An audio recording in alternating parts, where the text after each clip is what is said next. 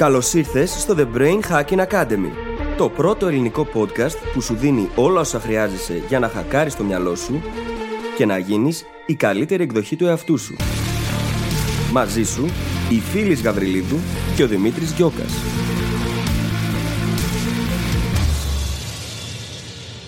Γεια σου. Γεια σου Brain Hacker. Ίσως να μην έχεις μάθει τις εξελίξεις ακόμη. Λοιπόν, το Brain Hacking Academy σταμάτησε επίσημα τη λειτουργία του στο επεισόδιο 200. Ναι, φτάσαμε στα 200 επεισόδια και είμαστε πολύ περήφανοι γι' αυτό. Κάπου στην πορεία όμως αποφασίσαμε να σταματήσουμε και να πάρει ο καθένας τον δικό του δρόμο. Ο Δημήτρης ίδρυσε το δικό του SEO agency και εγώ δημιούργησα το δικό μου πλέον brand και ένα νέο podcast που είμαι βέβαιη ότι θέλεις να βάλεις στη λίστα σου. Μπορείς λοιπόν πλέον να προσθέσεις στα 200 επεισόδια του Brain Hacking Academy μερικές δεκάδες ακόμα από το καινούριο μου podcast, τις Φιλοσοφίες. Από εκεί συνεχίζω να σου προσφέρω χρήσιμο υλικό για να γίνεσαι διαρκώς η καλύτερη εκδοχή σου. Μεθοδικά και εμπεριστατωμένα, όπως ακριβώς με έχει συνηθίσει τόσα χρόνια στο Brain Hacking Academy. Στις φιλοσοφίες θα με ακούσεις είτε μόνη είτε με κάποιον εκλεκτό καλεσμένο να αναλύω θέματα προσωπικής και επαγγελματικής ανάπτυξης και να απαντάω δικά σας ερωτήματα. Πάντα με σκοπό να κάνω τα σύνθετα απλά και να σε βοηθήσω να περάσεις στη δράση.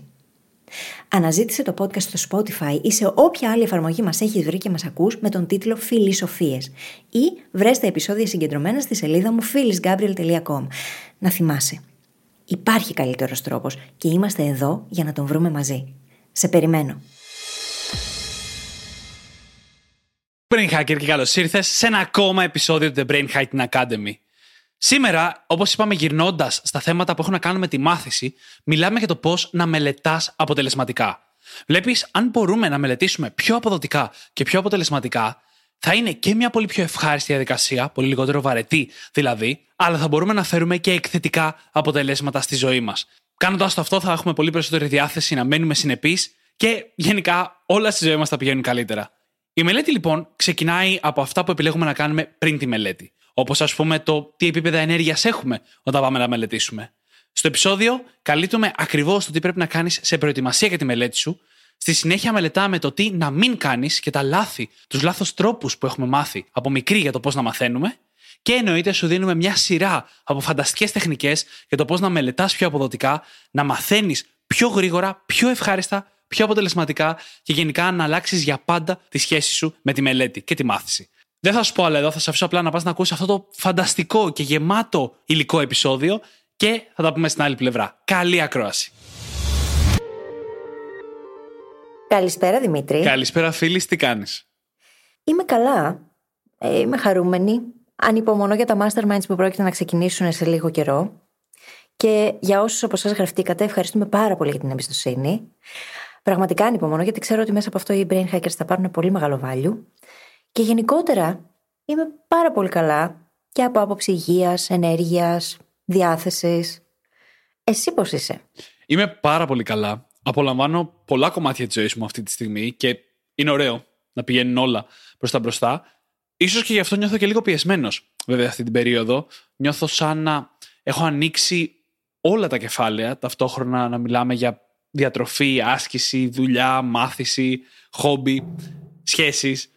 Όλα αυτά τα δουλεύω ενώ συνειδητά ταυτόχρονα με αποτέλεσμα να γίνεται λίγο πολύ. Οπότε προσπαθώ να θυμίζω στον εαυτό μου ότι είναι OK να μην πηγαίνουν όλα πάντα στο 100% στο οποίο δυσκολεύομαι πάρα πάρα πάρα πολύ και να βάζω μια σειρά προτεραιότητας σε αυτά έτσι ώστε να βγάζουν νόημα. Πιο πολύ για να μην βιώνω αυτή τη συνεχή πίεση που βιώνω αυτόν τον καιρό. Αλλά είμαι σε ένα πάρα πολύ απολαυστικό κομμάτι αυτής της διαδικασίας. Εκεί που όλα προχωράνε χωρίς να υπάρχουν προβλήματα και είναι πάρα πάρα πολύ ωραία.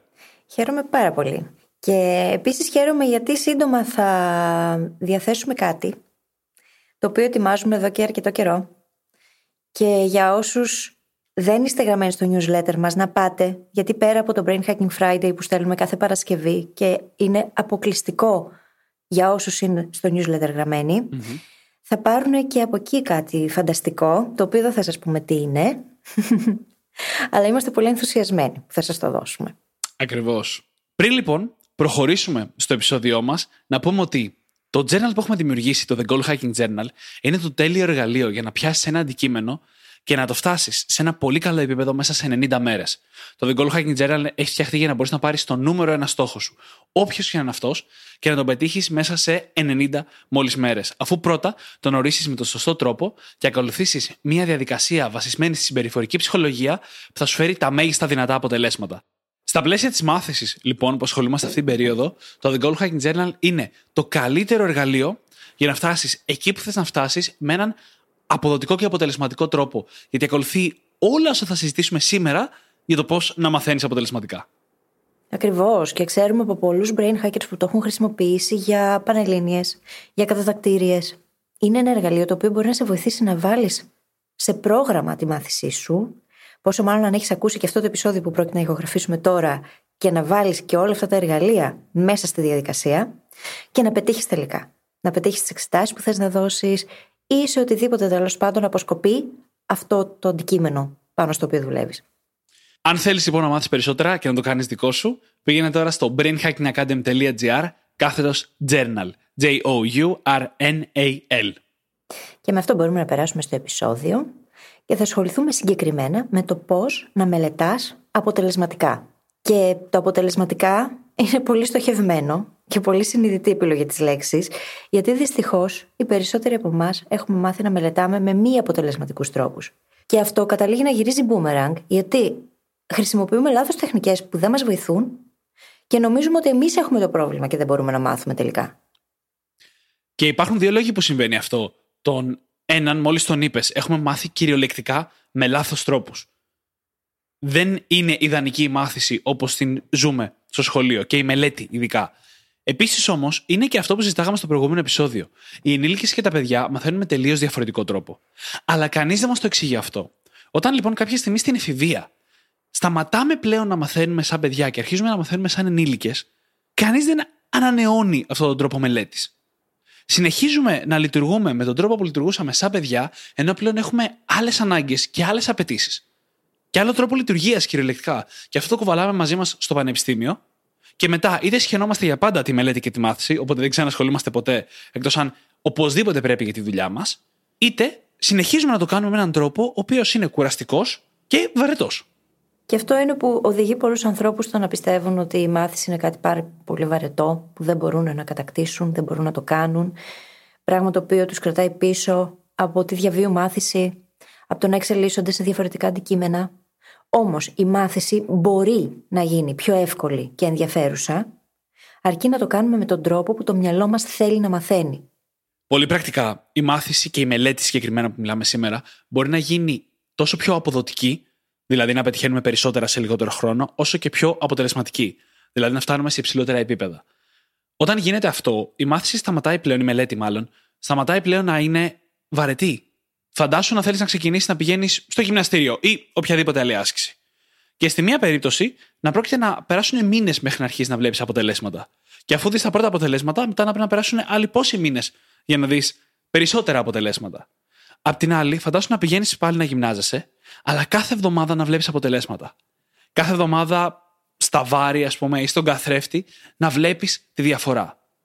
Ανάμεσα στις δύο περιπτώσεις, η κινητοποίηση θα έχει τεράστια διαφορά.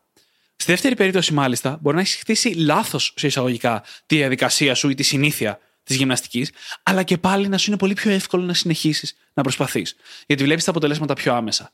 Φαντάσου ακριβώς το ίδιο, αλλά στη μελέτη σου. Και πόσο αυτό μπορεί να σου δώσει κίνητρο, να σου δώσει momentum και να θες να συνεχίσεις. Επίσης, κάτι πολύ σημαντικό το οποίο έχουμε σαν προτέρημα εμείς οι ενήλικες είναι ότι επιλέγουμε συνειδητά το αντικείμενο. Δεν είναι ότι θα πας να μάθεις κάτι το οποίο δεν σε ενδιαφέρει καθόλου και δεν σου εξάπτει με τίποτα την περιέργεια. Θα πας να μάθεις κάτι το οποίο είναι σχετικό με τη ζωή σου. Είναι σχετικό με την οικολογία σου και με κάποιον τρόπο σε βοηθάει, εξυπηρετεί κάποιον σκοπό. Αυτό από μόνο του το κάνει πολύ πιο ενδιαφέρον. Και καλύπτει και μια πολύ σημαντική ανάγκη. Καλύπτει εκείνη την ανάγκη του intellectual curiosity, της περιέργειάς μας. Ή τουλάχιστον θα έπρεπε να την καλύπτει. Γι' αυτό το λόγο λέμε πάντα πως χρειάζεται να είναι εσωτερικό το κίνητρο και να κάνεις κάτι το οποίο το έχεις επιλέξει εσύ συνειδητά, σου αρέσει και μπορείς μέσα από αυτό να καλλιεργήσεις το μάστερι, να θέλεις διαρκώς να πετυχαίνεις καινούρια milestones. Γιατί αν είναι φορετός ο στόχος, μάλλον κάπου θα τα παρατήσεις. Και ο στόχος δεν είναι αυτός. Ο στόχος είναι να συνεχίσεις και να φτάσεις στα αποτελέσματα που θα ήθελες. Όχι να χάνεις το χρόνο σου χωρίς λόγο. Ακριβώς. Γιατί η μελέτη και η μάθηση ξεκινάνε πολύ πριν κάτσεις στο γραφείο ή οπουδήποτε για να μελετήσεις. Και η επιλογή του αντικειμένου, όπως είπες, είναι το πρώτο από αυτά. Να είναι κάτι σχετικό για τη ζωή σου, να καλύπτει τους πυλώνες της εσωτερικής κινητοποίησης και το αγαπημένο μου να ακολουθεί τη διανοητική σου περιέργεια. Το οποίο μπορεί να γίνει με δύο τρόπους. Είτε, ειδικά σαν ενήλικας, να διαλέγεις αντικείμενα για τα οποία έχεις ήδη περιέργεια, είτε από την άλλη να επεκτείνεις λίγο την περιέργειά σου. Και μια αναφορά στο αντίστοιχο επεισόδιο. Ο κόσμος μας είναι υπέροχος και πάρα πάρα πολύ ενδιαφέρον. Έχει τόσες πολλές πτυχές για τις οποίες δεν έχουμε ιδέα. Και πιστέψτε με, ακόμα και αν αρχικά φαίνονται βαρετές, δεν είναι καθόλου. Όταν λοιπόν αρχίζεις και προσεγγίζεις τον κόσμο και κάθε του πτυχή με αυτή την περιέργεια του τι γίνεται εδώ, πώς δουλεύει αυτό, τότε θα είναι πολύ πιο εύκολο να κάτσεις και να μελετήσεις οτιδήποτε. Και μάλιστα όταν σταματήσεις να μαθαίνεις για να φτάσεις στην απόλυτη εξειδίκευση στα πάντα και να μπορείς να λύσεις όλα τα προβλήματα και να μπορείς να κατανοήσεις κάθε μία μικρή λεπτομέρεια. Και μπεις περισσότερο στη διαδικασία του θέλω να μάθω απλά πώς δουλεύει. Θέλω να αποκτήσω τα νοητικά μοντέλα που έχει να μου δώσει. Τότε και αν η περιέργεια είναι πολύ πιο εύκολο να καλλιεργηθεί και να έρθει στην επιφάνεια. Ναι. Και αυτό συνδέεται άμεσα και με την αυτονομία που έχεις γύρω από όλα αυτά. Γιατί στην ουσία και το υλικό το οποίο θα πας να μελετήσεις, χρειάζεται να το επιλέξεις εσύ συνειδητά. Πολλές φορές, βέβαια, δουλεύουμε με καθηγητές, δουλεύουμε σε συγκεκριμένα τμήματα και ίσως να μας δώσουν το υλικό. Βοηθάει πάντα όμως να συμμετέχουμε και εμείς στη διαδικασία. Τα συζητήσαμε και στο προηγούμενο επεισόδιο. Χρειάζεται να έχουμε ενεργή συμμετοχή στην επιλογή του υλικού και αυτή η επιλογή του υλικού θα μας βοηθήσει και στην κινητοποίηση και στο να έχουμε περισσότερο ενδιαφέρον και να δουλέψουμε πιο αποτελεσματικά μαζί του τελικά. Το να επιλέξω συνειδητά τις πηγές, να αξιολογήσω, να κρίνω ποιες είναι πραγματικά αξιόπιστες και να φτάσω έπειτα στο σημείο να επεξεργαστώ αυτό το υλικό, θα κάνει όλη τη διαδικασία της μάθησης πολύ πιο αποτελεσματική, μόνο και μόνο επειδή έχω εμπλακεί εγώ τόσο πολύ στο να κατανοήσω πρώτα απ' όλα από πού να πάρω αυτή την πληροφορία. Και όλο αυτό που λες πάει αρκετά πιο βαθιά. Θα θυμίσω μια σειρά επεισοδίων που έχουμε κάνει για το μοντέλο DIS ή DIS3 του Tim Ferriss, το οποίο είναι ένα μαθησιακό μοντέλο. Και το ακρονίμιο έχει να κάνει με το deconstruction, που είναι η απλοποίηση ή η αποδόμηση, το selection, που είναι η επιλογή, το sequencing, που είναι η αλληλουχία, και τα stakes, που εμείς τα έχουμε μεταφράσει ως ρίσκο. Επισόδιο 48-49-50, αν δεν απατώμε. Δεν ξέρω γιατί τα θυμάσαι απ' έξω. Το θυμάμαι γιατί το έχω αναφέρει πολλές φορές. Αλλά πάμε παρακάτω. Τρόμαξα λίγο, να ξέρεις. Στο φιλούσα. Πραγματικά. λοιπόν, τι γίνεται τώρα με αυτά; Κάθε ένα από αυτά τα κομμάτια, ειδικά τα πρώτα τρία, έχουν να κάνουν με το να πάρεις ένα αντικείμενο, να το αποδομήσεις έτσι ώστε να ξέρεις ποια είναι τα κομμάτια που πρέπει να καλύψεις, να βρεις από πού θα μάθεις για το κάθε κομμάτι και μετά να τα βάλεις όλα αυτά σε μια σειρά που βγάζουν νόημα. Κάθε ένα κομμάτι λοιπόν κάνει τη μελέτη σου πολύ πιο αποδοτική. Όταν λοιπόν έχεις να κάτσεις κάτω, έχεις μία ώρα ή πέντε ώρες, δεν έχει σημασία, για να μελετήσεις ένα αντικείμενο ή μια δεξιότητα, καλό είναι να ξέρεις τι πας να κάνεις αυτή τη μία ή τις πέντε ώρες. Τι είναι αυτό που θα μελετήσεις, τι θέλεις να έχεις βγάλει μέσα σε αυτό το διάστημα. Και όλα αυτά ξεκινάνε με το να έχεις επιλέξει έτσι το υλικό σου, ώστε και να είναι πιο ευχάριστο και πιο αποτελεσματικό διότι τα πλαίσια δημιουργούν ελευθερία. Και είναι διαφορετικό το να πας να μάθεις ένα αντικείμενο ξεκινώντας και βαδίζοντας προς το άγνωστο, και διαφορετικό να ξέρεις ότι σε αυτό το δύο θα έχω μάθει αυτά. Όταν το μυαλό μας έχει συγκεκριμένο στόχο για να μπορεί να προσανατολιστεί, του είναι πολύ πιο εύκολο να κατανοήσει και να κουμπώσει αυτές τις πληροφορίες σε πρώτερη γνώση. Γιατί υπάρχουν προσδοκίες με τις οποίες συνδέονται όλα αυτά. Όταν όμως ξεκινάμε απλά να διαβάζουμε ένα βιβλίο χωρίς να έχουμε κάνει την προεργασία, χάνουμε χρόνο στην πραγματικότητα, γιατί θα χρειαστεί έπειτα πολύ περισσότερες θα χρειαστεί να περάσουμε πολύ περισσότερα φίλτρα για να κατανοήσουμε τελικά τι είναι αυτό που διαβάζουμε και πρακτικά πυροβολάμε τον εαυτό μας το πόδι. Προχωρώντας παρακάτω, λοιπόν, με εκτός από την επιλογή αντικειμένου και υλικού, πρέπει να δούμε και τις συνθήκες στις οποίες θα μελετήσουμε. Είναι εύκολο όταν λέμε για το πώς να μελετάμε αποδοτικά και αποτελεσματικά να σκεφτούμε τεχνικές μάθησης ή τεχνικές μελέτη ή τεχνικές σημειώσεων ακόμα. Αλλά στην πραγματικότητα όλα ξεκινάνε από την επιλογή του προγράμματος να χωράει στο πρόγραμμά σου, από την επιλογή του περιβάλλοντος, το πώς είναι το περιβάλλον σου, και από τη διαχείριση της ενέργειάς σου. Εσύ σε τι κατάσταση είσαι να ώρα να μελετήσεις. Και ας τα πιάσουμε ένα-ένα Και ας ξεκινήσουμε λίγο από την επιλογή του προγράμματος. Του πότε θα μελετήσεις. Αρχικά πρέπει πάντα να θυμάσαι ότι θέλει λίγο χρόνο το μυαλό για να μπει στη λειτουργία της μάθησης. Δεν γίνεται να διαβάσεις αν έχεις μόνο ένα τέταρτο. Δεν προλάβει καν το μυαλό να μπει σε αυτή τη διαδικασία. Αντί να λέει, μία ώρα είναι υπεραρκετή. Και θα δούμε αργότερα γιατί ίσως και το μία ώρα είναι ιδανικό διάστημα μελέτης. Το πρόγραμμα και η σταθερότητα του προγράμματος παίζουν καθοριστικό ρόλο. Να ξέρουμε πόση ώρα θα αφιερώσουμε, σε τι θα την αφιερώσουμε και πότε. Και μάλιστα, στις περισσότερες περιπτώσεις που κάνω αυτή τη συζήτηση με ανθρώπους με τους οποίους δουλεύουμε, ρωτάω το εξής. Πόση ώρα έχεις μέσα στο πρόγραμμά σου για να μελετήσεις; Συνήθως η απάντηση είναι γύρω στις 4-5 ώρες. Κάπου εκεί όλοι με κάποιον περίεργο τρόπο βάζουν μια έξτρα υπεραισιοδοξία στο όλο θέμα και νομίζουν ότι μπορούν να μελετάνε 4-5 ώρες καθημερινά. Αυτό όμως δεν είναι βιώσιμο. Δεν μπορεί να γίνει. Και στην πράξη έχει πολλά προβλήματα. Γιατί κανείς μας δεν μπορεί 4-5 ώρες να διαβάζει 100% συγκεντρωμένα οποιοδήποτε αντικείμενο. Ό,τι και να κάνουμε. Το μυαλό έχει συγκεκριμένες δυνατότητες. Το να είμαστε σε flow τόση ώρα και να μπορούμε να συγκεντρωθούμε σε κάτι για τόσο πολλές ώρες είναι προσδοκία την οποία δεν μπορούμε να καλύψουμε. Και γι' αυτό το λόγο, όταν ξεκινάμε από εκεί, πάντα τους λέω: Ωραία, πάμε να το μειώσουμε τώρα στο 50% αυτό που είπες. Τουλάχιστον. Ακριβώς. Γιατί όλοι μας πάμε με το πιο αισιόδοξο σενάριο πάντα. Σε όλα τα πράγματα. Όταν πας όμως με αυτό το υπεραισιόδοξο σενάριο, στην πράξη θα δεις ότι δεν λειτουργεί και θα απογοητευτείς. Και μετά θα νομίζεις ότι εσύ έχεις το πρόβλημα που δεν μπορείς να μελετάς 4-5 ώρες σε ρί. Και δεν λέω ότι αυτό δεν γίνεται. Γίνεται, ειδικά στις περιπτώσεις που οι άνθρωποι κάνουν cramming, δηλαδή διαβάζουν την τελευταία στιγμή. Όμως αυτό δεν είναι σε καμία περίπτωση η πιο αποτελεσματική πρακτική για να μπορέσουμε να πετύχουμε τα αποτελέσματα που θα θέλαμε και θα μπορούσαμε να πετύχουμε. Άρα λοιπόν, πάμε και το μειώνουμε τουλάχιστον στο 50%. Και η μία ώρα που είπε ο Δημήτρης είναι ιδανική. Γιατί; Μία ώρα είναι εύκολο να τη βάλεις στο πρόγραμμα, μία ώρα είναι εύκολο να την κάνεις με συνέπεια, να την καθιερώσεις με συνέπεια, και το αποτέλεσμα που μπορεί να φέρει μπορεί να είναι πολύ σημαντικό σε σχέση με το να έκανες 4-5 ώρες διαβάσματος, όπου η προσοχή σου αρχίζει και πέφτει καθώς περνάει η ώρα. Δεν μπορείς να συγκεντρωθείς. Από ένα σημείο και μετά οι λέξεις φαίνεται να χορεύουν πάνω στη σελίδα και δεν καταλαβαίνεις τίποτα από όσα διαβάζεις. Οπότε πρακτικά έχεις περάσει 4-5 ώρες.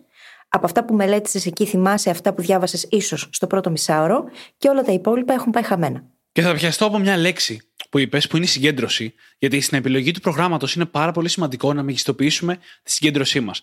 Ειδικά αν έχουμε μόνο μία ώρα στο πρόγραμμά μας, είναι ακόμα πιο σημαντικό να μπορούμε να συγκεντρωθούμε αυτή την ώρα. Άρα λοιπόν υπάρχουν σημεία μέσα στην ημέρα μας, στα οποία μας είναι πιο εύκολο να συγκεντρωθούμε. Αν, ας πούμε, έχεις τη συνήθεια να τρώ μεσημεριανό, και μάλιστα ένα γερό μεσημεριανό, μια συγκεκριμένη ώρα της ημέρας, δεν είναι η καλύτερη ώρα διαβάσματος αμέσως μετά το φαγητό. Είναι η ώρα που η ενέργειά σου θα έχει πέσει και δεν θα μπορείς να συγκεντρωθείς. Από την άλλη, πριν το φαγητό ή τρεις ώρες μετά το φαγητό μπορεί να είναι μια φανταστική ώρα για αυτή τη μελέτη που θέλεις να κάνεις. Άρα λοιπόν, βλέπουμε το πρόγραμμά μας, μεγιστοποιούμε τη συγκέντρωση, γιατί από αυτήν εξαρτάται και η αποδοτικότητά μας, αλλά και η απομνημόνευση. Και κάνουμε time blocking, αναφορά στο αντίστοιχο επεισόδιο, για να το βάλουμε αυτό στο πρόγραμμά μας και να μπορέσουμε να το τηρήσουμε. Και πάμε σιγά σιγά να δούμε την επιλογή περιβάλλοντος, η οποία είναι ένα τεράστιο κεφάλαιο στη μάθηση. Πρώτα απ' όλα, Α μιλήσουμε κυριολεκτικά για το περιβάλλον που διαλέγουμε να μιλήσουμε. Δεν μας αρέσει σε όλους το ίδιο περιβάλλον. Για κάποιους, ας πούμε, η ησυχία μιας βιβλιοθήκης μπορεί να είναι το τέλειο περιβάλλον για διάβασμα. Για κάποιον άλλον, αυτή η ησυχία μπορεί να είναι εκοφαντική. Μπορεί να είναι ο μεγαλύτερος περισπασμός από όλους. Μπορεί ο παραμικρός θόρυβος που ακούγεται, όπως ένα στυλό που κάποιος ακουμπάει στο τραπέζι, να είναι πολύ ενοχλητικός, ή μπορεί απλά οι σκέψεις να είναι πολύ δυνατές σε τόση ησυχία. Κάποιοι λοιπόν διαβάζουν καλύτερα σε καφετέρια. Κάποιοι διαβάζουν καλύτερα στη βιβλιοθήκη. Κάποιοι διαβάζουν καλύτερα στο σπίτι με ή χωρίς μουσική. Το καλύτερο περιβάλλον για σένα, μόνο εσύ το ξέρεις. Και αν δεν το ξέρεις με σιγουριά, πειραματίσου για να το βρεις.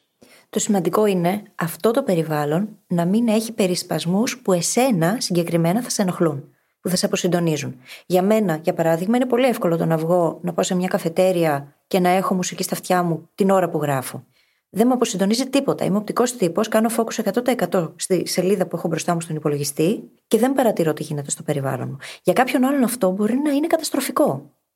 Χρειάζεται λοιπόν να έχουμε και την αυτεπίγνωσή μας γύρω από αυτά, γιατί αυτό που λειτουργεί για μένα δεν λειτουργεί για όλους. Άρα λοιπόν επιλέγουμε το περιβάλλον το οποίο μας δημιουργεί τους λιγότερους περισπασμούς. Και το περιβάλλον που ήδη έχουμε, το το διαμορφώνουμε αντίστοιχα με τον τρόπο αυτόν, ο οποίος θα φέρνει λιγότερους περισπασμούς στο παιχνίδι. Για παράδειγμα, το γραφείο μας καλό είναι να είναι τακτοποιημένο και να έχει πάνω μόνο εκείνα τα πράγματα τα οποία χρειαζόμαστε.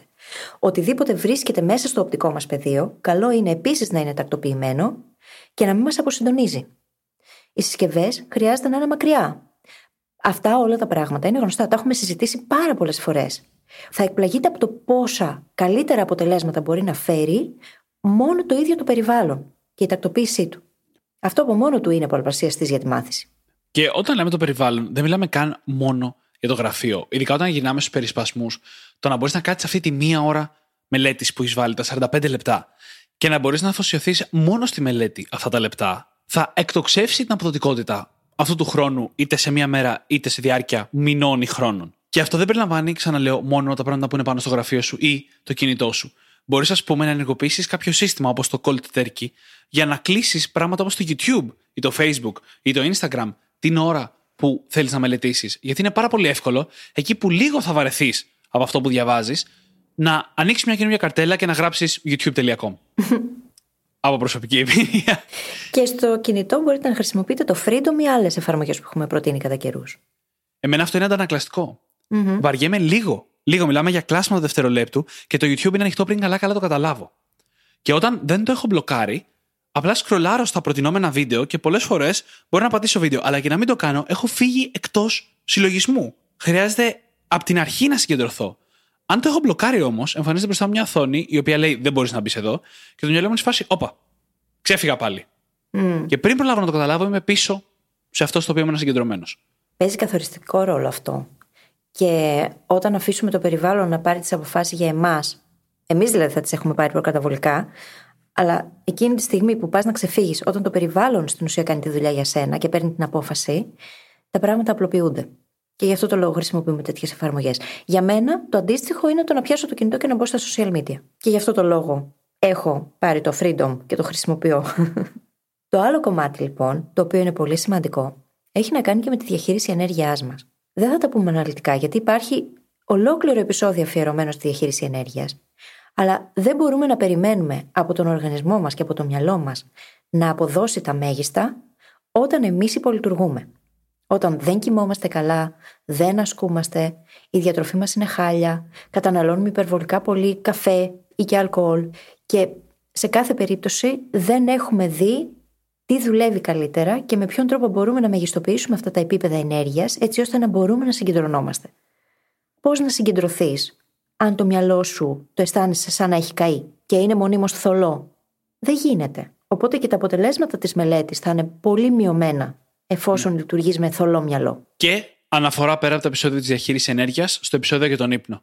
Γιατί αν υπάρχει ένα κομμάτι, ένας πυλώνας της ενέργειάς μας που έχει τεράστια σημασία και απόδοση στη μάθηση, αυτός είναι ο ύπνος. 100%. Είναι το πρώτο πράγμα το οποίο πρέπει να τσεκάρει ο καθένας μας όταν δεν αισθάνεται καλά για κάποιο λόγο. Ακριβώς.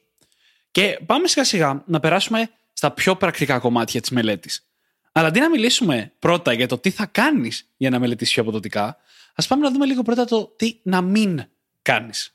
Ή τι να σταματήσεις να κάνεις, γιατί μεταξύ μας τώρα αυτά που θα πω τα κάνουμε όλοι και τα κουβαλάμε μαζί μας και από παιδική ηλικία, γιατί έτσι ξεκινήσαμε στο σχολείο, έτσι είδαμε ότι το κάνουν και όλοι οι άλλοι. Κανείς φυσικά δεν μας έμαθε πώς να μελετάμε σωστά. Και έχουμε εσωτερικεύσει αυτές τις τεχνικές και τις συνεχίζουμε μέχρι τώρα. Τελείως υποσυνείδητα. Τι να μην κάνεις λοιπόν. Δεν λειτουργεί σε καμία περίπτωση το να διαβάζεις και να ξαναδιαβάζεις και να ξαναδιαβάζεις και να ξαναδιαβάζεις το ίδιο κείμενο ή τις ίδιες ασκήσεις ή οτιδήποτε τέλος πάντων είναι αυτό που έχεις μπροστά σου. Είναι διαφορετικό το να αναγνωρίζεις κάτι το οποίο το έχεις ξαναδεί, γιατί αυτό συμβαίνει πρακτικά. Δημιουργείται αυτή η ψευδέστηση ότι τα ξέρουμε επειδή απλά το μυαλό μας αναγνωρίζει κάτι που έχει ξαναδεί. Αλλά είναι τελείως διαφορετικό το να αναγνωρίσει κάτι που έχεις δει στο παρελθόν ξανά και τελείως διαφορετικό το να ανακαλέσεις ενεργά, να μπορείς να ανακαλέσεις τη γνώση. Η διαφορά είναι ότι στην πρώτη περίπτωση το κοιτάς και λες: Ναι, το ξέρω, γιατί απλά το έχεις ξαναδεί. Στη δεύτερη περίπτωση, με κλειστό βιβλίο, ανακαλείς την πληροφορία. Σε ποια περίπτωση την ξέρεις, την κατέχεις πραγματικά. Μάλλον στη δεύτερη. Οπότε σταματήστε να το κάνετε αυτό. Και το πιο πρακτικό θα ήταν εδώ, όταν διαβάζει κάτι, να κλείνεις το βιβλίο και να το ανακαλείς από μνήμης. Ή πριν καν ανοίξεις το βιβλίο, να ανακαλείς τις πληροφορίες που θυμάσαι από την προηγούμενη φορά που έκατσε και μελέτησες. Ακριβώς. Και παίρνοντας αυτά και γενικά όλα όσα έχουμε μάθει λάθος για τη μελέτη από παιδιά, οδηγούμαστε στο εξής. Έχουμε πιστέψει, έχουμε μάθει, μας έχουν πει ότι το να διαβάζεις περισσότερο σημαίνει ότι μαθαίνεις περισσότερο. Περισσότερες ώρες μελέτης, καλύτερα αποτελέσματα. Και αυτό δεν ισχύει. Απλά δεν ισχύει. Προφανώς από το μηδέν στο κάτι ισχύει έτσι, αλλά είναι πολύ γρήγορα τα μειούμενα αποτελέσματα. Αυτό που θέλουμε είναι να βρούμε έναν τρόπο να διαβάζουμε λιγότερο. Να μελετάμε λιγότερο και να μαθαίνουμε το ίδιο ή και περισσότερο. Γιατί πρώτα απ' όλα το λιγότερο θα μας επιτρέψει να πάμε πιο μακριά, θα είναι πιο εύκολο να μείνουμε συνεπείς σε λιγότερο χρόνο μάθησης για μεγάλα χρονικά διαστήματα. Και επίσης μπορούμε να πετύχουμε τα ίδια αποτελέσματα σε λιγότερο χρόνο. Όλα αυτά τα διαβάζω ξανά και ξανά. Όλα αυτά τα προσπαθώ να το απομνημονεύσω απλά διαβάζοντάς το ή κοιτώντας το. Λες και ξαφνικά θα φορτωθείς στο κεφάλι μου, λες και είμαστε στο Matrix. Ωραία θα ήταν όμως τώρα εδώ που τα λέμε. Φανταστικό. Κάθε φορά που φτάνουμε να μιλάμε για μνήμη, λέμε το ίδιο πράγμα και θα ήταν τέλειο. Παλιά έβλεπα μια σειρά, παρένθεση τώρα αυτό στο επεισόδιο, παιδιά, που ήταν μια κοπέλα που είχε τη μαγική ικανότητα να ακουμπάει ένα βιβλίο και να φορτώνει όλη τη γνώση στο μυαλό της. Και το ονειρευόμουν αυτό. Ήθελα τόσο πολύ να είχα αυτή την ικανότητα. Μου άρεσε λίγο πολύ. περισσότερο το ηλεκτρονικό σύστημα του Matrix. Ο nerd μέσα Εντάξει, μου προφανώς και εμένα μου αρέσει, αλλά τότε που ήμουν παιδάκι, αυτό ήταν το όραμα. Εκεί ήθελα να φτάσω. Για να δούμε. Στην πραγματική ζωή, λοιπόν, αυτό δεν πρόκειται να γίνει. Έχουμε πείσει λοιπόν του εαυτού μας ότι όσο περισσότερο χρόνο αφιερώνουμε, τόσο περισσότερο θα μάθουμε ή τόσο πιο καλά θα απομνημονεύσουμε. Αλλά δεν ισχύει. Και μάλιστα οι τεχνικές που μοιραζόμαστε, οι περισσότερες από αυτές, βασίζονται σε υψηλά επίπεδα συγκέντρωσης, σε καλά επίπεδα ενέργειας, σε flow. Κανένα από αυτά δεν μπορεί να λειτουργήσει για μεγάλα χρονικά διαστήματα. Αλλάζουμε λοιπόν τον τρόπο που το βλέπουμε, αλλάζουμε τον τρόπο που λειτουργούμε. Ξαφνικά μπορούμε να πετύχουμε περισσότερα σε λιγότερο χρόνο, να κάνουμε compound, να φέρουμε εκθετικά αποτελέσματα δηλαδή πιο γρήγορα και με αυτόν τον τρόπο η σχέση μας με τη μάθηση αλλάζει για πάντα. Συν ότι κάνοντας όλα αυτά, μαθαίνεις να εμπιστεύεσαι το μυαλό σου πολύ περισσότερο, ε. Η αλήθεια είναι ότι μπαίνουμε στη διαδικασία αυτή του να μελετάμε ώρες ολόκληρες, ατελείωτες ώρες, γιατί με κάποιο τρόπο δεν έχουμε και εμπιστοσύνη ότι θα τα θυμόμαστε μετά. Ενώ όταν το κάνεις με τον σωστό τρόπο, σε περιορισμένο χρονικό διάστημα, γιατί τόσο μπορείς να συγκεντρωθείς και αυτό είναι OK, και μάλιστα είναι και θετικό, έτσι. Γιατί υπάρχει κάτι που λέγεται primacy και recency effect. Τίνουμε να θυμόμαστε καλύτερα αυτά που μελετούσαμε στην αρχή και στο τέλος μιας συνεδρίας Αν λοιπόν έχουμε μια πολύ μεγάλη συνεδρία τεσσάρων ωρών, θα θυμόμαστε μόνο αυτά που μάθαμε στο πρώτο τέταρτο και ίσως και λίγο αυτά που ήταν προς το τέλος. Σκέψου να έχεις όμως πολύ πιο σύντομες συνεδρίες και να μπορείς έτσι να δημιουργείς πολλές αρχές και πολλά τέλη, έτσι ώστε να απομνημονεύεις πιο εύκολα. Συν ότι εμπιστεύεσαι τον εαυτό σου και φεύγεις ξεκούραστος από αυτή τη συνεδρία, όχι κομμάτια. Δεν κλείνουν τα μάτια σου. Δεν έχεις βαρεθεί τη ζωή σου. Βλέπω συχνά στο YouTube από διάφορους YouTubers που ασχολούνται περισσότερο με πανεπιστήμιο και πώς να μαθαίνεις και πώς να μελετάς για το πανεπιστήμιο. Βίντεο του στυλ πώς διαβάζω 10 ώρες τη μέρα. Ω Θεέ μου. Και λίγο φρικάρω κάθε φορά. Γιατί πρώτα απ' όλα είναι αδύνατο να διαβάζεις 10 ώρες τη μέρα. Και μετά από ένα σημείο είναι και λίγο κοροϊδία. Γιατί αυτό που εννοούν, οι πιο καλοί από αυτούς που το εννοούν, δεν είναι ότι όντως μελετάνε 10 ώρες τη μέρα. Μέσα σε αυτές τις ώρες έχουν ας πούμε project να κάνουν. Είναι τελείως διαφορετικό να θες από τον εαυτό σου να δουλέψει 10 ώρες τη μέρα από το να μελετήσει 10 ώρες τη μέρα. Όταν έχεις να κάνεις ένα project, πολλές φορές είναι εκτέλεση αυτό που ξέρεις. Είναι μια τελείως άλλη διαδικασία. Είναι σαν δουλειά. Δεν είναι το ίδιο η μελέτη. Και όλο αυτό με πάει λίγο προς το cramming, αυτό το διάβασμα της τελευταίας στιγμής. Όπου έχουμε δει όλοι τον εαυτό μας κάποια στιγμή να μπορεί να κάτσει 10 συνεχόμενες ώρες και να βγάλει απίστευτο υλικό, να μάθει απίστευτο υλικό. Αλλά πόσο συχνά μπορούμε να το κάνουμε αυτό; Το κάνουμε μία φορά και μετά θέλουμε καιρό να συνέλθουμε. Και πόσα θα θυμάσαι μετά από αυτό το υλικό; Εγώ το έκανα αυτό στι Πανελλήνιες, θυμάμαι, και μετά από δύο-τρεις μέρες το απόλυτο κενό. Ποιες δύο-τρεις μέρες; Πήγαινε στο φροντιστήριο και μου έλεγε ο καθηγητής μου, Τι έπεσε; Και του λέγω, Δεν θυμάμαι. Ήταν τραγικό. Γιατί έκανε το μυαλό μου ό,τι καλύτερο μπορούσε για να αποδώσει εκείνη τη στιγμή που χρειαζόταν να αποδώσει και μετά ήταν σαν να πατούσα delete. Και το συζητάμε αυτό γιατί εμένα πάντα με συνέπαιρνε αυτό το cramming, αυτό το διάβασμα της τελευταίας στιγμής. Παρόλο που από πολύ προσωπική εμπειρία ξέρω ότι δεν είναι βιώσιμο, ήταν εντυπωσιακό για μένα το πόσα περισσότερα πράγματα μπορούσαν να γίνουν σε λίγο χρόνο, σε κάποιες ώρες, σε σχέση με το καθημερινό απλό διάβασμα.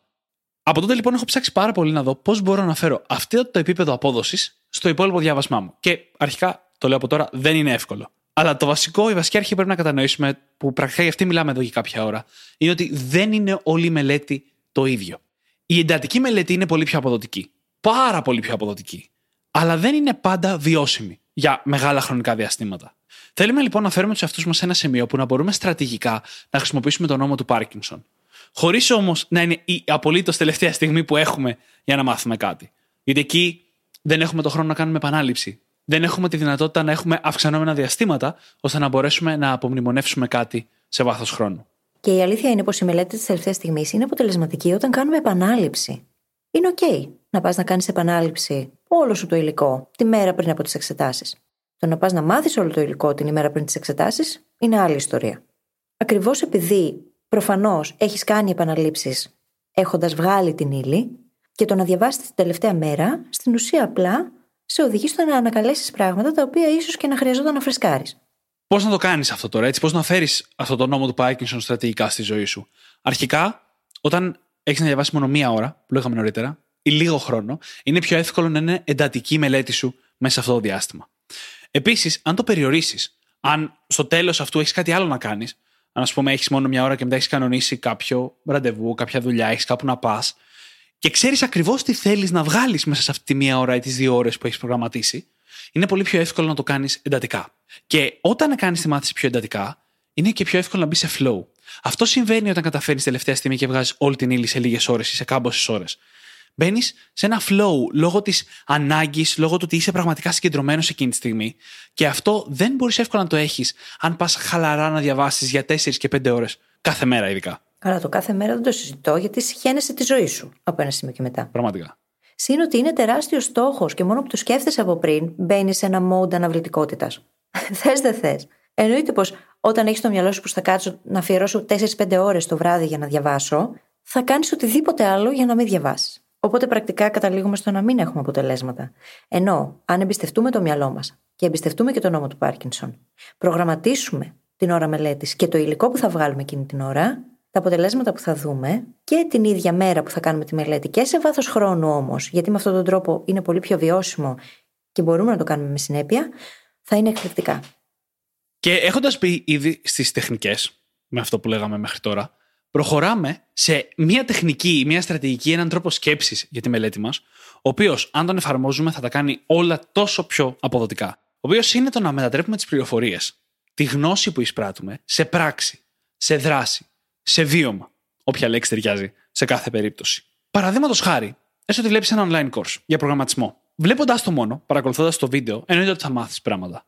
Αλλά αυτά είναι απλά γνώσεις. Αυτό που πρέπει να κάνεις είναι να πατήσεις παύση στο βίντεο να αλλάξεις καρτέλα και να προγραμματίσεις αυτό που έβλεπες τον instructor να προγραμματίζει. Ιδανικά, χωρίς καν να γυρίσεις να δεις τι έκανε. Με βάση αυτά που κατανόησες, με βάση αυτά που θυμάσαι. Οι δυσκολίες που αντιμετωπίσεις, τα λάθη που θα κάνεις, η ίδια διαδικασία αυτή που περιγράφουμε θα σε βοηθήσει να μετατρέψεις αυτό που μόλις έμαθες σε βίωμα. Και το πόσο κτήμα σου θα γίνει αυτό δεν περιγράφεται με αυτόν τον τρόπο. Δεν περιγράφεται σε καμία περίπτωση και το παράδειγμα που ανέφερες ήταν πρακτικό. Ήταν πρακτική η εφαρμογή της γνώσης. Στην περίπτωση που μιλάμε για θεωρία, το βίωμα μπορεί να έρθει μέσα από το να διδάξουμε σε κάποιον αυτό που διαβάσαμε, π.χ. στο μάθημα της ιστορίας. Να πάρεις δηλαδή την πληροφορία αυτή και να κάνεις κάτι μαζί της, να το εξηγήσεις με δικά σου λόγια, να το περάσεις από τα δικά σου φίλτρα, με δικές σου λέξεις, για να μπορέσεις να το εξηγήσεις σε ένα παπάκι πλαστικό. Ή σε κάποιο πεντάχρονο παιδάκι που θα φανταστείς εκείνη τη στιγμή. Αυτό μετατρέπει την πληροφορία σε βίωμα, σε βάζεις στη διαδικασία να τη φιλτράρεις, να την κατανοήσεις και φυσικά όταν μπορούμε να εξηγήσουμε κάτι με πιο απλά λόγια, σημαίνει ότι το κατανοούμε κιόλας. Οπότε, για όποιον απορεί και πώς θα μετατρέψω το μάθημα της ιστορίας σε βίωμα, αυτός είναι ο τρόπος. Πόσο μάλλον αν χρησιμοποιήσεις και τεχνικές απομνημόνευσης, οι οποίες θα το κάνουν ακόμα πιο ισχυρό. Και θα συζητήσουμε σε λίγο για αυτές, και φυσικά στο επόμενο επεισόδιο, που ακολουθεί την επόμενη εβδομάδα, όπου θα αναλύσουμε τις πιο υψηλού επίπεδου τεχνικές απομνημόνευσης, τις οποίες μπορείτε να εφαρμόσετε από εδώ και πέρα. Αρχικά, σε αυτό που είπες μόλις, στο να διδάσκουμε το υλικό, αναφορά στο επεισόδιο με την τεχνική Feynman, που είναι μια πολύ πολύ πρακτική τεχνική που μπορείς να εφαρμόσεις σήμερα κιόλας, απλά χρειάζεται να ακούσεις το επεισόδιο, για να μπορείς να διδάσκεις σε εισαγωγικά οτιδήποτε μαθαίνεις. Και να το χρησιμοποιήσει αυτό για να το κάνεις βίωμα και κτήμα σου. Πριν καν όμως φτάσουμε στο να το διδάσκεις, για θεωρητικά αντικείμενα έχεις την δυνατότητα να κάνεις self-testing, δηλαδή να τεστάρεις τον εαυτό σου. Το οποίο δεν είναι τίποτα πιο περίπλοκο από αυτό που θα σου έκανε ένας δάσκαλος εσένα, αν ήσουν ακόμα στην τάξη, απλά το κάνεις μόνος σου στον εαυτό σου. Μπορείς, όπως περνάς το υλικό, να καταγράψεις κάποιες ερωτήσεις. Δηλαδή, εσύ διαβάζεις, ας πούμε, ιστορία και βλέπεις εκεί τις απαντήσεις στο κείμενο. Γράφεις εσύ λοιπόν κάποιες ερωτήσεις, των οποίων οι απαντήσεις αυτές είναι η απάντηση, και αργότερα, είτε αμέσως μετά, είτε λίγο αργότερα, είτε την επόμενη μέρα, θέτεις τον εαυτό σε αυτές τις ερωτήσεις. Μπορεί να είναι κάτι τελείως πρακτικό, όπως πότε έγινε η τάδε μάχη, ας πούμε, είτε μπορεί να είναι κάτι πιο περιγραφικό, όπως ποια ήταν τα αίτια, ή πώς κατανοώ εγώ αυτή την κατάσταση, ή ποια είναι η άποψή μου. Η μάθηση δεν είναι ανάγκη να έχει να κάνει με την πληροφορία. Βασικά είναι το λιγότερο σημαντικό η ίδια η πληροφορία. Είναι το λιγότερο σημαντικό, γιατί πάμε συνήθως και πέφτουμε με τα μούτρα στο να απομνημονεύσουμε συγκεκριμένες πληροφορίες. Νομίζουμε πως αυτό είναι μάθηση. Αν όμως εστιάσουμε στο να κατανοήσουμε τις έννοιες, τα concepts πίσω από αυτή την πληροφορία, το γιατί έγινε αυτή η μάχη, τι πολιτικές συνθήκες επικρατούσαν εκείνη την εποχή. Τέτοιου τύπου ερωτήσεις, οι οποίες μας κάνουν να εμβαθύνουμε, τότε και τα δεδομένα, τα πιο θεωρητικά, θα μπορέσουμε να τα θυμόμαστε, να τα αποθηκεύσουμε, έτσι ώστε να τα συγκρατήσουμε. Γιατί θα έχουμε κατανοήσει βαθύτερα το τι συνέβαινε και γιατί. Και εννοείται ότι αυτό δεν έχει να κάνει μόνο με την ιστορία. Δεν είμαστε οι περισσότεροι στο σχολείο αυτή τη στιγμή σε οτιδήποτε αντικείμενο μαθαίνουμε. Αν μαθαίνεις τον προγραμματισμό που έλεγα νωρίτερα, έχει έννοιες που αξίζει να ρωτήσεις τον εαυτό σου, στα πλαίσια του self-testing, του πώς δουλεύουν, πώς τις έχω κατανοήσει, πού θα τις χρησιμοποιούσα. Σε αυτή την περίπτωση, ποιο μοντέλο θα ταιριάζε καλύτερα. Αντίστοιχα, μπορούμε να λύσουμε ασκήσεις, να λύσουμε προβλήματα. Γιατί γενικά στη μάθηση τα προβλήματα είναι ο καλύτερος ο φίλος. Δεν είναι τυχαίο που στα μαθηματικά, που είναι το καλύτερο αντικείμενο γι' αυτό, λύνουμε συνεχώς ασκήσεις και προβλήματα. Γιατί ο μόνος τρόπος να μετατρέψεις κάτι πολύ αφηρημένο σε κάτι πρακτικό είναι να το εφαρμόσεις για να λύσεις ένα πρόβλημα. Και αφού ξεκίνησες να μιλάς γι' αυτό, το επόμενο επίπεδο μετά το self-testing είναι το να κάνεις practice tests. Δηλαδή να λύνεις τεστ στα οποία εξασκείσαι. Αυτό συμβαίνει. Ειδικά στην εποχή που είμαστε ακόμα στο σχολείο, το κάνουν και τα σχολεία και τα φροντιστήρια. Το πρόβλημα είναι το εξής. Όταν κάνεις ένα practice test, ο στόχος του δεν είναι απλά να δεις πόσο καλά θα τα πας. Ο στόχος του είναι να δεις ποια λάθη θα κάνεις. Και αυτά τα λάθη να τα πάρεις, να δουλέψεις πάνω σε αυτά, να εμβαθύνεις τη γνώση που σου έλειπε έτσι ώστε να μπορέσεις να φτάσεις στο 100% και μετά από λίγο καιρό να ξαναλύσεις το ίδιο τεστ. Το πιο σωστό που θα έπρεπε να κάνουμε με τα practice test είναι να μην πάμε παρακάτω αν δεν φτάσουμε στο σημείο να πετυχαίνουμε το 100% στο τεστ που λύσαμε μόλις. Γιατί αυτό θα σημαίνει πως έχουμε κατανοήσει όλη τη θεωρία, έχουμε κατανοήσει τις ασκήσεις, Έχουμε καταλάβει τις πρώτες αρχές τους, πιθανότατα, και μπορούμε πλέον να απαντήσουμε όλες τις ερωτήσεις. Δεν το κάνουμε όμως αυτό. Λύνουμε το ένα τεστ μετά το άλλο για να δούμε απλά πόσο καλά θα τα πάμε. Ναι. Και στον πραγματικό πλέον κόσμο, φεύγοντας από τη λογική του σχολείου, μετά τα τεστ και το self-testing, έρχονται τα projects. Η πρακτική εφαρμογή αυτού που έμαθες σε πραγματικό περιβάλλον. Αν, ας πούμε, μαθαίνεις προγραμματισμό, αγαπημένο παράδειγμα, μπορείς να κάνεις ένα project για σένα ή μπορείς πλέον να το εφαρμόσεις στη δουλειά σου. Όταν ε, μαθαίνεις μια άλλη δεξιότητα, τύπου να παίζεις κιθάρα, η πρακτική εφαρμογή και τα projects σε εισαγωγικά είναι άμεσα συνδεδεμένα με το να παίζεις κιθάρα. Θα πάρεις ένα τραγούδι και θα κάτσεις να το μάθεις. Θέλουμε λοιπόν ό,τι μαθαίνουμε να το μετατρέψουμε σε κάτι πρακτικό. Η γνώση, η πληροφορία δεν έχει τόσο μεγάλη σημασία. Η κατανόηση έρχεται όταν το εφαρμόζουμε. Και μιας και είμαστε στη λογική της κατανόησης, η επόμενη τακτική, ή μάλλον κάτι πάρα πολύ σημαντικό να έχουμε στο μυαλό μας, είναι το να φτάσουμε σε ένα επίπεδο στο οποίο να μπορούμε να διορθώσουμε τον εαυτό μας. Κατά τη γνώμη μου, αυτό είναι το πρώτο μεγάλο, πραγματικό, σημαντικό ορόσημο στη μάθησή μας. Το σημείο στο οποίο μπορούμε εμείς να διορθώσουμε τον εαυτό μας παραπάνω από το άμεσο feedback που έχουμε διαθέσιμο.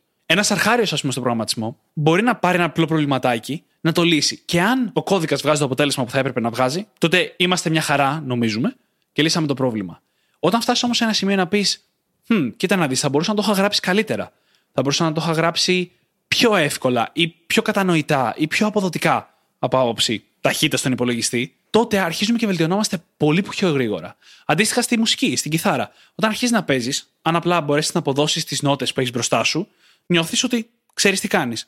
Όταν μπορείς να πεις όμως, εδώ δεν το έκανα αρκετά καλά, δεν ήταν τεχνική μου σωστή, ή αυτή η νότα θα τέριαζε περισσότερο από μία άλλη, ή με οποιονδήποτε άλλο τρόπο μπορείς να διορθώνεις τον εαυτό σου, ξαφνικά μπορείς να επιταχύνεις πάρα πολύ τους βρόχους ανατροφοδότησης. Και αυτό εκτοξεύει τη μάθησή σου. Θέλει υπομονή όμως μέχρι να φτάσει σε αυτό το σημείο. Θέλει υπομονή γιατί η γνώση λειτουργεί σε επίπεδα. Τα ίδια επίπεδα θα ακούσετε στο επεισόδιο που προτείναμε για την τεχνική Feynman. Τα τέσσερα επίπεδα της γνώσης. Και για να τα περάσει αυτά τα επίπεδα χρειάζεται να επενδύσεις χρόνο και ενέργεια. Όμως, το σημείο στο οποίο μπορείς να διορθώσεις τον ίδιο στον εαυτό είναι εξαιρετικά σημαντικό. Και θα έπρεπε να είναι και ο στόχος μας. Σε κάθε φάση μαθησιακή. Γιατί όταν μπορείς να το κάνεις, σημαίνει ότι εξελίσσεσαι. Μα σκέψτε το μαθηματικά. Λύνουμε ένα πρόβλημα. Και αν δεν έχουμε στα χέρια μας τη λύση του προβλήματος, εμείς μπορεί να νομίζουμε ότι το έχουμε λύσει σωστά και στην πραγματικότητα να πετάμε χαρταετό μέχρι την επόμενη φορά που θα πάμε για μάθημα και θα μπορέσει ο καθηγητής να μας διορθωσει Αν όμως έχεις αρκετή κατανόηση για να πεις κάτι δεν μου κολλάει εδώ. Νιώθω ότι κάπου έκανα λάθος. Το νούμερο που έβγαλα δεν μου βγάζει νόημα. Μπορεί να έχεις δυνατότητα να το διορθώσεις αυτό αντί για μια εβδομάδα μετά, μία ώρα μετά. Και όλα τα υπόλοιπα προβλήματα που θα λύσεις το ενδιάμεσο θα τα λύσεις με πιο καλή κατανόηση. Αυτός είναι ο ρόλος που παίζουν τα λάθη κατά τη μαθησιακή διαδικασία. Είναι πολύτιμα. Γιατί αν πάρεις τα λάθη και μπορέσεις και τα διορθώσεις μόνος σου και έπειτα έχεις το feedback ή την κατανόηση να μπορείς να καταλάβεις ότι τώρα έχω φτάσει στο επιθυμητό αποτέλεσμα, τότε προφανώς κατανοείς και αυτό που μάθαινες πολύ καλύτερα, σε πολύ μεγαλύτερο βάθος. Τα λάθη μας είναι πολύτιμα. Οπότε, οποιαδήποτε ευκαιρία έχουμε να κατανοήσουμε ένα λάθος βαθύτερα και να το διορθώσουμε, πρέπει να την αξιοποιούμε. Και πάμε να προχωρήσουμε παρακάτω. Σε κάποιες τεχνικές ακόμα που θα μας βοηθήσουν πάρα πολύ να μελετάμε αποδοτικά και αποτελεσματικά.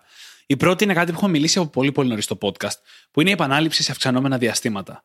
Είναι η βασικότερη λογική, η βασικότερη τεχνική που θα έχετε στο μυαλό σας πάντα για απομνημόνευση. Πολύ συνοπτικά έχει να κάνει με το να κάνεις επανάληψη στο υλικό, αλλά όχι σε σταθερά διαστήματα, ας πούμε κάθε δύο μέρες, αλλά σε συνεχώς αυξανόμενα. Το μαθαίνεις σήμερα, το ξανακοιτάς αύριο, το ξανακοιτάς τρεις μέρες μετά, το ξανακοιτάς μια εβδομάδα μετά, μετά ένα μήνα μετά, και κάπου εκεί έχει αρχίσει και γίνεται κτήμα σου. Αναφορά στο αντίστοιχο επεισόδιο, η τεχνική αυτή είναι αρκετά απλή στη λογική και πολύ όμως πρακτική στην εφαρμογή της και είναι ο καλύτερος τρόπος για να απομνημονεύσουμε κάτι που θέλουμε να το ξέρουμε για μεγάλα χρονικά διαστήματα στη ζωή μας. Ναι. Και συνήθως ξεκινούν άνθρωποι να μαθαίνουν τεχνικές απομνημόνευσης και θεωρούν ότι αυτό είναι η λύση και ότι, OK, okay, έμαθα παλάτι της μνήμης. Φανταστικά. Και τα παλάτια της μνήμης χρειάζονται επανάληψη. Χωρίς επανάληψη δεν κάνουμε τίποτα. Δεν αρκεί απλά να εφαρμόσεις την τεχνική. Χρειάζεται να την επαναλάβεις την τεχνική. Και ο ιδανικός τρόπος είναι η επανάληψη σε αυξανόμενα διαστήματα. Πολύ χονδρικά, μπορεί κανείς να υπολογίσει ότι θα κάνει επανάληψη μέσα στο πρώτο εξάωρο, την επόμενη μέρα, δύο-τρεις μέρες μετά, μια εβδομάδα μετά, δύο εβδομάδες μετά και ένα μήνα ξανά μετά. Υπάρχουν και προγραμματάκια τα οποία μπορούν να σας βοηθήσουν σε αυτό. Τα είχαμε συζητήσει και στο αντίστοιχο επεισόδιο. Το Anki είναι ένα από αυτά. Αν μιλάμε για παλάτι της μνήμης, εγώ προσωπικά πάντα φροντίζω όταν θα χρειαστώ αυτό το παλάτι για κάποια ομιλία, για παράδειγμα, να το κάνω επαναλήψεις μέσα στο προσεχές διάστημα, μέχρι να φτάσει η στιγμή της ομιλίας. Χωρίς επανάληψη, δεν έχουμε γνώση, δεν έχουμε αποθήκευση της πληροφορίας. Δεν κωδικοποιείται και δεν μπορούμε να την ανακαλέσουμε έπειτα. Αλλά αυτή η επανάληψη την ακούμε πολύ και νομίζουμε ότι θα μας παίρνει ώρες ολόκληρες.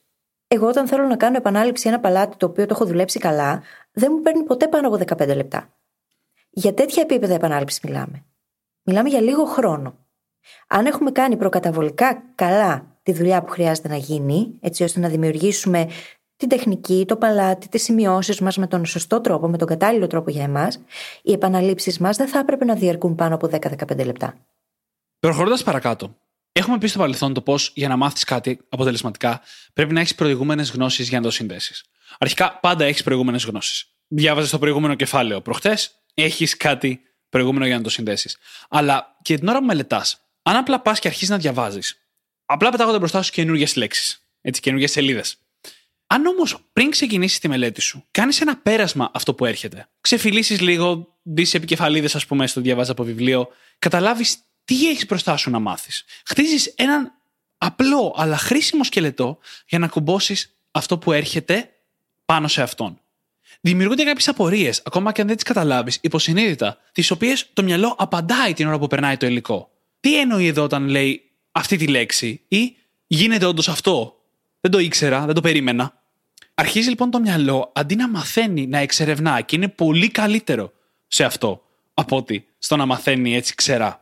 Άρα λοιπόν, αν μπορούμε να κάνουμε ένα πέρασμα το υλικό πριν ξεκινήσουμε, να δούμε τι ξέρουμε ήδη εμείς για αυτά τα θέματα, θα βοηθήσει πάρα πολύ να κουμπώσουμε τη νέα γνώση πάνω σε αυτά. Ακριβώς. Γιατί είπαμε και πριν ότι όταν έχουμε πολύ πιο ξεκάθαρο το τι πρόκειται να μελετήσουμε, είναι πολύ πιο εύκολο να το μάθουμε. Το να ανακαλέσουμε πράγματα τα οποία γνωρίζουμε ήδη, να δημιουργηθούν προσδοκίες μέσα στο μυαλό μας για το τι πρόκειται να ακολουθήσει, όλα αυτά οδηγούν σε πολύ βαθύτερη κατανόηση γιατί έχουμε αυτή την προεργασία, έχουμε κάνει prime το μυαλό να μπει σε αυτή τη γνώση και να μπορέσει να την κατανοήσει βαθύτερα και να συγκεντρωθεί και πιο εύκολα, ε. Ακριβώς. Και έχουμε μιλήσει πολύ, σαν η μελέτη να αφορά κατά κύριο λόγο μόνο διανοητικά αντικείμενα. Και τις περισσότερες φορές, ειδικά στην εποχή μας, αυτό ισχύει. Αλλά υπάρχουν πολλά αντικείμενα που θα τα ονομάζαμε μηχανικές δεξιότητες, που είναι κάπου στο μετέχμιο. Η κιθάρα είναι ένα τέλειο παράδειγμα αυτού. Όταν ε, κάνουμε τέτοια μελέτη, όταν ασχολούμαστε με τέτοια αντικείμενα, έχουμε πάρα πολύ εξάσκηση να κάνουμε. Και μάλιστα, αν προσπαθούμε πολύ να μεταφράσουμε τις πληροφορίες που εισπράττουμε σε δράση, σε βίωμα, τότε σε όλα τα αντικείμενα σιγά σιγά υπάρχει εξάσκηση. Στον προγραμματισμό, στα μαθηματικά, σίγουρα στην κιθάρα. Αρχικά έχουμε κάνει ένα επεισόδιο το οποίο μιλάει για το πώς να καλλιεργήσεις μηχανικές δεξιότητες, το οποίο εξηγεί τις διαφορές και πώς πρέπει να τα προσεγγίζουμε. Και να πούμε εδώ ότι το πιο σημαντικό είναι να κάνουμε συνειδητή εξάσκηση. Να αποφεύγουμε δηλαδή το αντίθετο, την τεμπέλικη εξάσκηση. Αυτό στο οποίο κάθε φορά που ασχολούμαστε, κάθε φορά που μελετάμε, ασχολούμαστε με πράγματα που μας είναι ήδη εύκολα. Πράγματα που είναι μέσα στη ζώνη άνεσης στο αντικείμενο με το οποίο ασχολούμαστε. Πρέπει συνεχώς να προκαλούμε τον εαυτό μας. Αν δεν το κάνουμε, δεν θα μπορέσουμε ποτέ να μπούμε σε flow. Δεν θα μπορέσουμε ποτέ να κάνουμε εντατική μελέτη. Και συνειδητή εξάσκηση σημαίνει πως είμαστε συγκεντρωμένοι σε ένα πράγμα, σε αυτό που έχουμε εκείνη την ώρα μπροστά μας και με πολύ προσοχή κάνουμε αυτά που κάνουμε. Και πρακτικά αυτό μας εξαντλεί διανοητικά. Αυτό είναι και το θεμητό. Γιατί αν νιώσεις αυτή την πνευματική εξάντληση, τότε είναι που ο εγκέφαλος έχει κάνει και τη δουλειά του σωστά. Και δεν μιλάω προφανώς στο να είσαι κομμάτια μετά και να λιώσεις τον καναπέ για την υπόλοιπη μέρα. Αλλά χρειάζεται να κουραστούμε διανοητικά, να το νιώσουμε αυτό. Αυτό σημαίνει πως ήμασταν συγκεντρωμένοι. Και φυσικά όλα όσα έχουμε συζητήσει σε αυτό το επεισόδιο θα βοηθήσουν στο να το πετύχουμε. Η συνειδητή εξάσκηση όμως είναι κάτι το οποίο μπορεί να μας βοηθήσει να προχωρήσουμε πολύ μπροστά, πολύ γρήγορα. Είτε μιλάμε για γυμναστική, είτε μιλάμε για κάποιο μουσικό όργανο, είτε μιλάμε για προγραμματισμό, γιατί το μυαλό μας είναι συγκεντρωμένο εκεί 100%. Δεν κάνουμε multitasking τη στιγμή Ασχολούμαστε 100% με το ένα αντικείμενο το οποίο έχουμε μπροστά μας. Και αυτό μας βοηθάει να παρατηρήσουμε και πού χωλαίνει η εξάσκησή μας για να μπορέσουμε να δουλέψουμε περισσότερο πάνω σε αυτό το κομμάτι. Και είναι τόσο εύκολο να πέσεις στην παγίδα της τεμπέλικης εξάσκησης. Να πιάνεις την κιθάρα και να παίζεις απλά πράγματα που είναι εύκολα για σένα τεχνικά ή μουσικά, ή να λύνεις προβλήματα στο προγραμματισμό στα μαθηματικά που είτε ξέρεις ήδη να τα λύσεις, ή που μένεις πάντα σε ένα επίπεδο δυσκολίας που σου είναι εύκολο. Α πούμε, θυμάμαι από όταν ε, μαθαίναμε μαθηματικά ακόμα, υπήρχαν προβλήματα κάτω-κάτω, τα οποία ήταν αρκετά πιο δύσκολα. Τα οποία συνήθως δεν αναλαμβάναμε να λύσουμε. Οπότε προγραμματίζεις τον εαυτό σου να μαθαίνει κάτι καινούριο, να λύνει προβλήματα μέχρι ένα επίπεδο δυσκολίας και να μην πηγαίνει βαθύτερα. Και εκεί δεν είναι ότι δεν μαθαίνεις το κεφάλαιο των μαθηματικών, αλλά δεν προπονείς τον εαυτό σου να σπαζοκεφαλιάζει για ώρες μερικές φορές για να λύσει ένα πρόβλημα. Και έρχεται μετά η δουλειά και χρειάζεται να σπαζοκεφαλιάσει για ώρες για να λύσει ένα πρόβλημα και δεν έχεις εκπαιδεύσει τον εαυτό σου να το κάνει. Οπότε σκέψου σε πόσα πράγματα μας βοηθάει να γίνουμε καλύτεροι η συνειδητή εξάσκηση. Στη συγκέντρωση. Στο να μπορέσουμε να κάνουμε focus σε ένα αντικείμενο για πολλή ώρα και να το σκεφτόμαστε και περισσότερο. Στο να ξεβολευόμαστε. Να βγαίνουμε από τη ζώνη ένεσής μας. Στην επιμονή. Στην επιμονή. Στην υπομονή. Ακριβώς. Στο να μην το βάζουμε κάτω μπροστά στα λάθη και τις αποτυχίες. Όλα αυτά είναι τόσο σημαντικά skills για τη ζωή μας γενικότερα, όχι για τη μάθηση συγκεκριμένα. Κάτι ακόμα, το οποίο είναι πάλι αναφορά στα πρώτα μας επεισόδια. Όπως καταλαβαίνετε, στα πρώτα μας επεισόδια μιλήσαμε πολύ για μάθηση. Είναι το να μάθουμε να χρησιμοποιούμε τη διάχυτη κατάσταση σκέψης. Είτε κάτσουμε μία ώρα, είτε κάτσουμε τρεις ώρες να μελετήσουμε, πρέπει να βάλουμε κάποια μορφή διαλύματος στην εξίσωση για να μπορέσει το μυαλό μας να μπει στη διάχυτη κατάσταση σκέψης και να αποκρισταλώσει αυτό που μόλις έμαθε. Να το αποσυνθέσει ώστε να το ξανασυνθέσει σε μία μάζα γνώσης, να το κάνει ένα chunk, chunking, όπως λέγεται η διαδικασία, και να μπορέσει αυτό μετά να το χρησιμοποιήσει ως ένα συνοθήλευμα. Μπορεί εσύ να κάτσεις να αφιερώσεις μία ώρα σήμερα στο προγραμματισμό, αλλά αυτό που μαθαίνεις θέλεις να κολλήσει με όλο το υπόλοιπο και να μπορείς να το χρησιμοποιήσεις πρακτικά. Για να γίνει αυτό, πρέπει να δώσεις χρόνο στο μυαλό να το χωνέψει κατά μία έννοια. Ένα μεγάλο diffuse που κάνουμε κάθε μέρα όλοι είναι ο ύπνος. Και μάλιστα, αν δεν κοιμόμαστε καλά, δεν καταχωρούνται, δεν αποθηκεύονται και οι πληροφορίες που έχουμε μάθει καλά. Γι' αυτό έχει φανεί από πάρα πολλές μελέτες. Αν δεν κοιμόμαστε καλά, δεν μαθαίνουμε κιόλας. Κάτι άλλο που μπορούμε να κάνουμε είναι να δημιουργήσουμε τεχνητά διαλύματα ανάμεσα στις συνεδρίες μάθησης που μπορεί να βάλουμε μέσα στο πρόγραμμά μας. Μπορεί να σηκωθούμε και να πάμε μια βόλτα στο πάρκο. Μπορεί να κάνουμε λίγο διαλογισμό. Μπορεί να σηκωθούμε απλά από τη θέση μας και να χοροπηδήσουμε λιγάκι, να χορέψουμε μέσα στο χώρο ή να αράξουμε, να κοιτάμε το ταβάνι. Ο καθένας θα βρει τον diffuse που του ταιριάζει. Το σημαντικό είναι να έχει diffuse μέσα στο πρόγραμμά του. Δεν μπορούμε να είμαστε μονίμως σε κατάσταση συγκέντρωσης. Δεν γίνεται αυτό. Γιατί το μυαλό μας χρειάζεται διαλύματα. Και τα χρειάζεται όχι γιατί πρέπει να ξεκουραστούμε, αλλά για να μπορέσει να απορροφήσει την πληροφορία και να την κάνει δική του. Δεν γίνεται αλλιώς. Και τέλος, μια πολύ πρακτική διαδικασία που πολύ την κάνουμε, αλλά όχι σωστά, είναι το να κρατάμε κάποιες σημειώσεις. Πώς τις κρατάμε είναι το πρόβλημα όμως, Δημήτρη; Γιατί οι περισσότεροι από εμάς έχουμε μάθει να μπαίνουμε και να γράφουμε λίστες κατεβατά ολόκληρα. Κάποιοι κιόλας το πηγαίνουν στο επόμενο level και γράφουν όλο το κείμενο, οτιδήποτε ακούνε. Α, αυτό πήγα να σου πω. Θα σου πω τι κάνουν οι περισσότεροι. Απλά μεταφέρουμε το βιβλίο ή τη γνώση σε μια άλλη μορφή γραπτή δικιάς μας δημιουργίας. Ναι. Ενώ οι σημειώσεις, σαν λογική τουλάχιστον, αυτό που πρέπει να πετυχαίνουν είναι το να μας βοηθούν να επεξεργαστούμε την πληροφορία, να την κατανοήσουμε και να την απομνημονεύσουμε. Οπότε, αφενός δεν βγάζει κανένα νόημα να γράφεις αυτολεξί όσα ακούσει ή διαβάζεις. Εκείνο που βγάζει νόημα είναι να κρατάς σημειώσεις με τα σημαντικότερα πράγματα τα οποία θέλεις να θυμάσαι και θα σε βοηθήσουν να θυμάσαι κιόλας το σύνολο. Και κάτι το οποίο επίσης δεν κάνει κανείς ποτέ, είναι το να αφιερώνουμε λίγο χρόνο μετά το μάθημα, μετά τη συνεδρία που έχουμε αφιερώσει εμείς για να διαβάσουμε το εκάστοτε κεφάλαιο, για να δώσουμε λίγο περισσότερη ζωντάνια σε αυτές τις σημειώσεις που κρατήσαμε. Να προσθέσουμε γνώσεις, να τις σκεφτούμε λίγο παραπάνω, να τις επεξεργαστούμε, να συμπληρώσουμε στοιχεία. Αυτό δεν το κάνουμε. Όμως, αν δώσουμε 5-10 λεπτά κάθε φορά για να κάνουμε αυτή τη διαδικασία, η κατανόηση της πληροφορίας θα έχει γίνει τόσο καλύτερη που οι επαναλήψεις αργότερα θα είναι ακόμα πιο δυνατές. Και φυσικά υπάρχουν πολύ πιο αποτελεσματικοί τρόποι να κρατάς σημειώσεις από αυτά τα κατεβατά που κρατάμε όλοι. Και έχουμε αφιερώσει το αντίστοιχο επεισόδιο σε αυτό. Μπορεί, ας πούμε, να είναι mind mapping αυτό που θα κάνεις μετά. Να πάρεις τις σημειώσεις αυτές από το κατεβατό που κράτησες, το οποίο είναι επιγραμματικό, θέλω να πιστεύω, και να το μετατρέψεις σε ένα ωραίο mind map. Και με αυτόν τον τρόπο έχεις φιλτράρει δύο και τρεις φορές ήδη τις πληροφορίες, που σημαίνει ότι τις έχεις κατανοήσει πολύ βαθύτερα. Και αυτό ακριβώς είναι που έλεγα νωρίτερα, που εννοούσα νωρίτερα όταν έλεγα ότι αν έχουμε κάνει σωστά τη διαδικασία της προετοιμασίας, οι επαναλήψεις γίνονται παιχνίδι. Όπως είπαμε λοιπόν, η μάθηση μπορεί να γίνει πολύ πιο αποδοτική και αποτελεσματική. Ακόμα και κάποια από τα εργαλεία που συζήτησαμε σήμερα να χρησιμοποιήσεις, ξεκινώντας από σήμερα, θα δεις αμέσως πολύ μεγάλη διαφορά. Και εμείς δεν μπορούμε να τα χρησιμοποιούμε όλα αυτά, δεν το κάνουμε και έχουμε και την τύχη να τα εφαρμόζουμε και να τα χρησιμοποιούμε αυτά πάρα πολλά χρόνια, οπότε κάποια από αυτά έχουν γίνει αυτόματες διαδικασίες.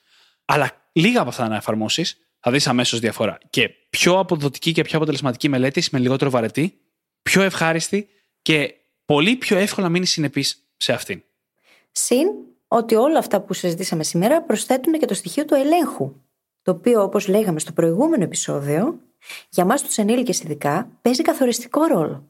Γιατί όταν πάρεις τον έλεγχο της μάθησής σου, της μαθησιακής διαδικασίας, έχεις πολύ μεγαλύτερο κίνητρο, το απολαμβάνεις περισσότερο και έχεις και πάντα επιλογή. Και με αυτό μπορούμε να κλείσουμε το επεισόδιο. Όπως πάντα, θα βρεις τις σημειώσεις του επεισοδίου μας στο site μας, στο brainhackingacademy.gr, όπου μπορείς να βρεις και το journal μας, είτε πηγαίνοντας απευθείας στο κατάστημά μας, είτε πηγαίνοντας στο brainhackingacademy.gr κάθετος journal. J-O-U-R-N-A-L. Και φυσικά θα σα ζητήσουμε να κάνετε και μια πράξη αγάπης. Να κάνετε subscribe στο Spotify ή σε όποια άλλη εφαρμογή μας έχετε βρει και μας ακούτε, γιατί με αυτόν τον τρόπο βοηθάτε το podcast να διαδοθεί και τους απανταχού brain hackers να γίνουν ακόμα περισσότεροι. Σας ευχαριστούμε πάρα πολύ που ήσασταν μαζί μας και σήμερα και σας ευχόμαστε καλή συνέχεια. Καλή συνέχεια.